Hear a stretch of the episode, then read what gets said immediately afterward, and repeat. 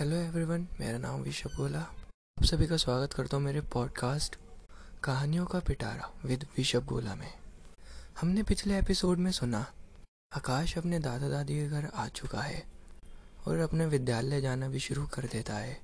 विद्यालय में किसी भी छात्र से उसकी बनती नहीं है। फिर एक दिन सोना लाती है। लंच ब्रेक में अपना लंच लेकर उससे दोस्ती करती है। अब आगे। देखते ही देखते समय बीत जाता है। और उन दोनों की दोस्ती बहुत ज़्यादा गहरी होती चली जाती है। आकाश सोनल की मदद, उसके साइंस प्रोजेक्ट होमवर्क और यहाँ तक कि परीक्षा में भी करा करता था। और बदले में, सोनल उसकी मदद गणित में करा करती थी। इस चीज़ का ज़्यादा फ़ायदा उठाया जाता था जब इनके परीक्षा सर पर होते थे। आखिर उन दोनों का अनुक्रमांक आगे पीछे ही था। आकाश का सोलह और सोनल का सत्रह। आकाश ने भारत रहकर बहुत कुछ सीखा। यहाँ के रीति रिवाज यहाँ के संस्कार, जैसा कि विजय चाहता था। लेकिन उसकी वजह सिर्फ़ सोनल थी। त्योहारों को कैमरे में बंद करके आकाश इन यादों को संभाल कर रखता है। जो आकाश बहाना लगाकर कभी ना कभी विद्यालय से छुट्टियाँ लिया करता था। वो आज विद्यालय रोज जाता है। उसने सोनल में कुछ ऐसा देखा था, जो पहले उसने कभी किसी में भी नहीं देखा। जब भी वह उसके करीब आती थी, उसका दिल मानो ज़ोर से धड़कने लगता था। हाथ पैर कभी कभी कांपने लगते थे। सोनल क्या बोल रही है? उसे इस बात का कोई लेना देना नहीं। बस उसका ध्यान उसके चेहरे की तरफ़ रहता था। उसका चेहरा देखकर वह बहुत खुश हो जाया करता था। उसे कुछ समझ नहीं आ रहा था कि उसके साथ आखिर हो क्या रहा है। लेकिन जो भी हो रहा होता है, आकाश उन लम्हों को बहुत ही खुश होकर जीता है। घर में भी उसके मिजाज कुछ बदले बदले थे। दादा दादी के साथ समय बिताना, सबके साथ हंस के बात करना, यहाँ तक कि उसने तीखा खाना भी सीख लिया था। और कभी कभार तो अपने आप को ही शीशे में ताड़ता था।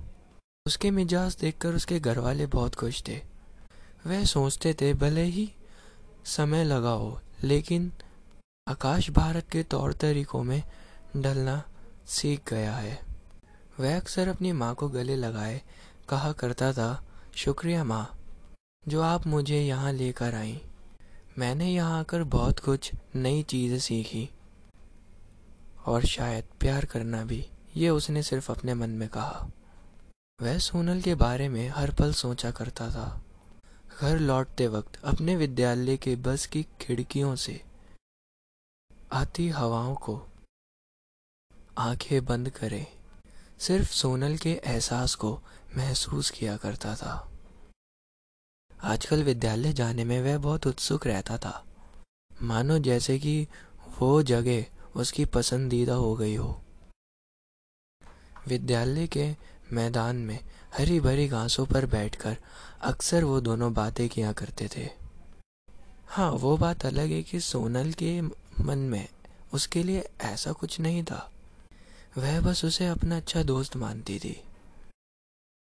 पर हाँ उसके परिवर्तन का वो कारण ज़रूर बन चुकी थी। वो फिल्मी, रुमानी गाने जो अक्सर उसके पिता सुना करते थे। पहले आकाश को बिल्कुल पसंद नहीं थे, लेकिन वह उन सभी गानों को आकाश अक्सर सुना करता था। वह सोनल को बेइंतहा चाहने लग गया था। और ऐसा होता भी कैसे नहीं? सोनल भी तो उसका पूरा सहयोग किया करती थी। को अकेलापन ना लगे। ये सोचकर खुद भी एक दिन की छुट्टी नहीं करती थी। देखते देखते समय और बीता। अब साल खत्म होने में ज़्यादा दिन नहीं बचे थे। काश ने सोनल से कहा, चलो एक वादा करो कि तुम कल विद्यालय ज़रूर आओगी। किसी भी हालत में छुट्टी मत करना। अब तक तो की नहीं। तुम्हें लगता है अब कर जाऊँगी? सोनल ने मुस्कुराकर बोला, काश ये बात सुनकर बहुत खुश हो जाता है। वह घर पहुंचकर शाम को घर के पास बने पार्क में टहलने जाता है। उसकी चाल डाल में भी बहुत ज़्यादा परिवर्तन आ चुका था। मानो जैसे उसके सामने उसके खुद के काल्पनिक दर्शक उसे देख रहे हों और उन्हें ये दिखाने के लिए वह अलग ही मर्दानी अदाओं के साथ चला करता था। जब वह अगले दिन विद्यालय आता है, तब बहुत चौंक जाता है। हम्म इस एपिसोड में बस इतना ही। के लिए आप मुझे अपना फीडबैक दे सकते हैं कि आपको ये कहानी कैसी लगी और आपका सबसे पसंदीदा हिस्सा इस कहानी में कौन सा रहा। तब तक के लिए मिलते हैं इसके अगले एपिसोड में। शुक्रिया।